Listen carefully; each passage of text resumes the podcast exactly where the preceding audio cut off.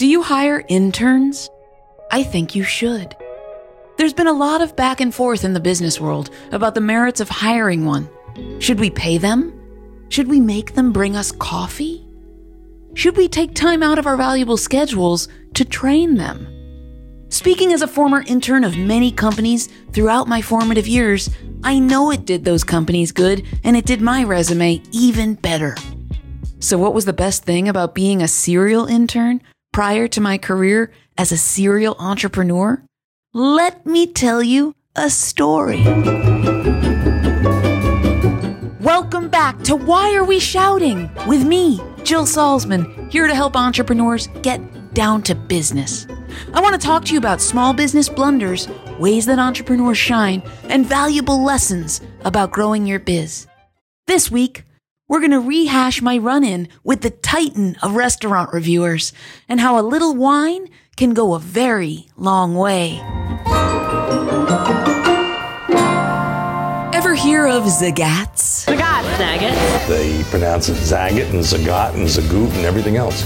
Zagats. Zagat survey. How do you pronounce that? It's Zagat, and very rarely do people get it right. The Zagat Guide. Zagat Guide to America's Top Restaurants. Zagat. Zagat Survey. It's that thin, maroon, city specific restaurant guide that helps diners figure out where other people love to dine. You probably know it as Zagat's, and if you do, you've been pronouncing it wrong this whole time. How do I know? In the summer of 1999, I worked as an intern at Zagat Survey. Their office took up an entire floor of a building in Midtown Manhattan, and there were five of us who showed up to help out for the summer. It was the kind of summer internship any college student would hope for. We shuffled through reviews and we organized paperwork for the employees, which was interesting, but not too interesting. And being in New York City for lunch hours and after hours made us feel oh so VIP. The company was launched by a couple named Tim and Nina Zagat. It started as a hobby, and even when we got turned down by the publishers, we knew we wanted to continue. We gave it effort that might not have occurred if we were not doing it as a labor of love. Nina, would you say that it's having Tim as a husband? I think that's great. Th- that's great. I think it's doing something you love and doing it with somebody you love. That's oh, great. oh, that's wonderful. They'd sat around with their friends one evening, years before that, talking about restaurants they loved, and they realized that if they could survey people who lived in their neighborhood and get real, honest feedback about the dining experience, no one would have to rely anymore on biased restaurant reviewers or PR people who concocted stories about the latest hotspots.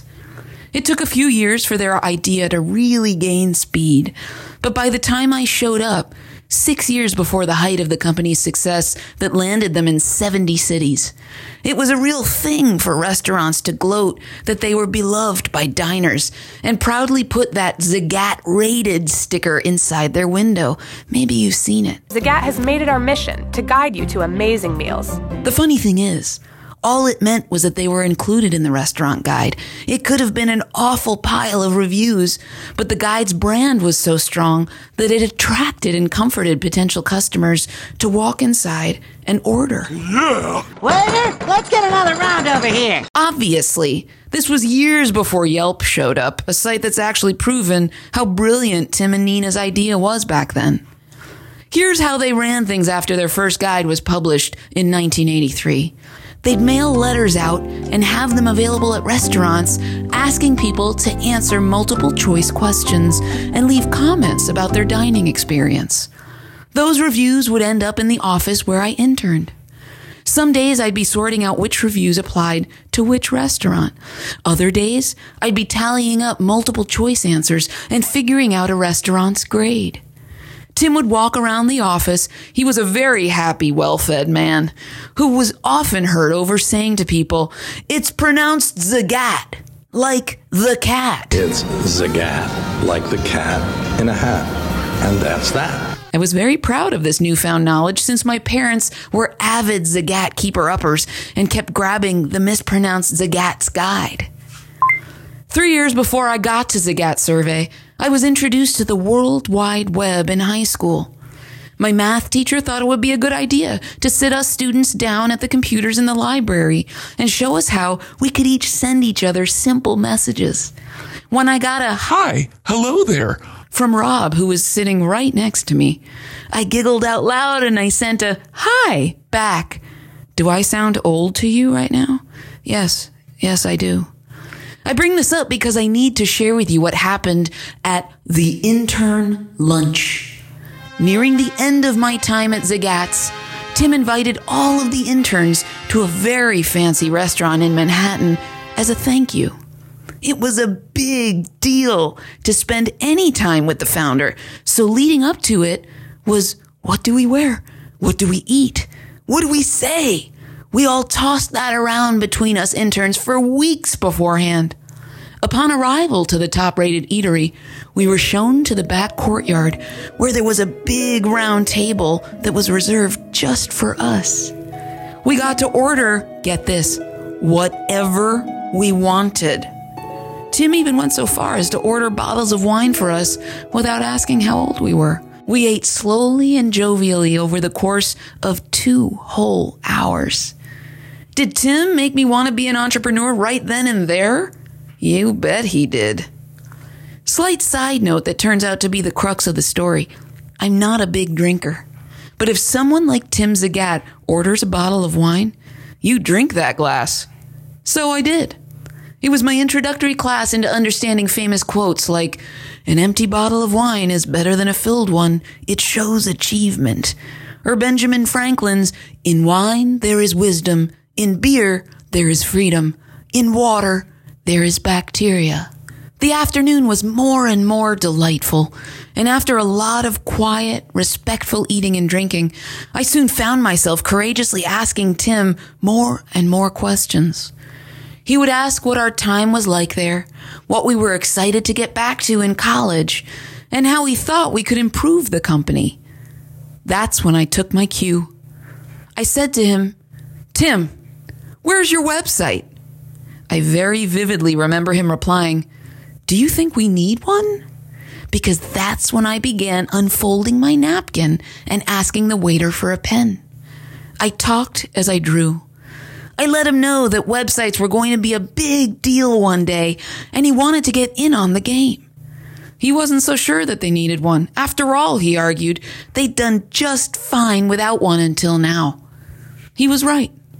But somehow, I didn't give up. It was probably the wine. And I was pretty confident that he'd benefit from my suggestions. It was definitely the wine. I drew a big rectangle and filled it with smaller rectangles and other things I'd seen on other people's websites that I'd been to by then. I remember asking him, What if I could capture reviewers' email addresses for you and you could receive forms there instead of having to go through the mail? He chuckled, partly in condescension and partly in encouragement, and he let me go on with explaining what other benefits I saw for Zagat survey. While I was talking, I could feel the dissonance, the knowing of what I felt so strongly about, that the world was about to embrace what I was so busy embracing at the time. And at the same time, the knowing of how insanely ridiculous it was that here I was lecturing a man who was busy building a business that would be acquired for $150 million a decade later. At the end of the lunch, he thanked us all. We were abuzz with excitement, grateful for the time that he spent with us, and happy to head back to work feeling oh so light in the head and heavy in the belly. If only work lunches happen like that every day, right? In case you can't guess what happened, Zagat Survey eventually launched a website. I had nothing to do with it, nothing to do with the designing of it, nothing to do with the building of it. If you go to zagat.com right now, you won't see anything like the first iteration of their site, but it was beautiful. It laid out who they were, what they sold, and why you should view their guides. And until the day I die, I am going to take full credit for the fact that they ever had a website at all. Here's winking at you, Tim. And that, my friends, is why we hire interns. Because they're young enough to be hip to all the new upcoming tech thingies that we just don't have time to figure out, or we never even knew to learn about.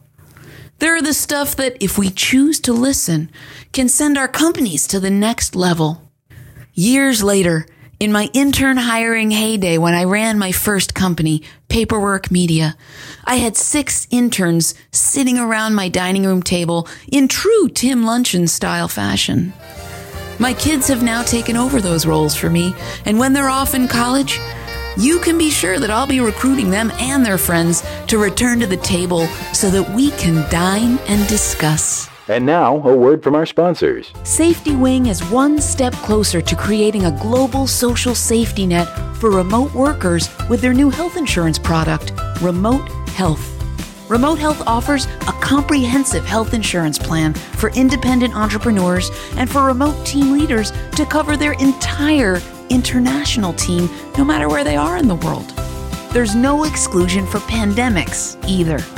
Get an exclusive discount on remote health for you, your family, and your team by using the link in my show notes.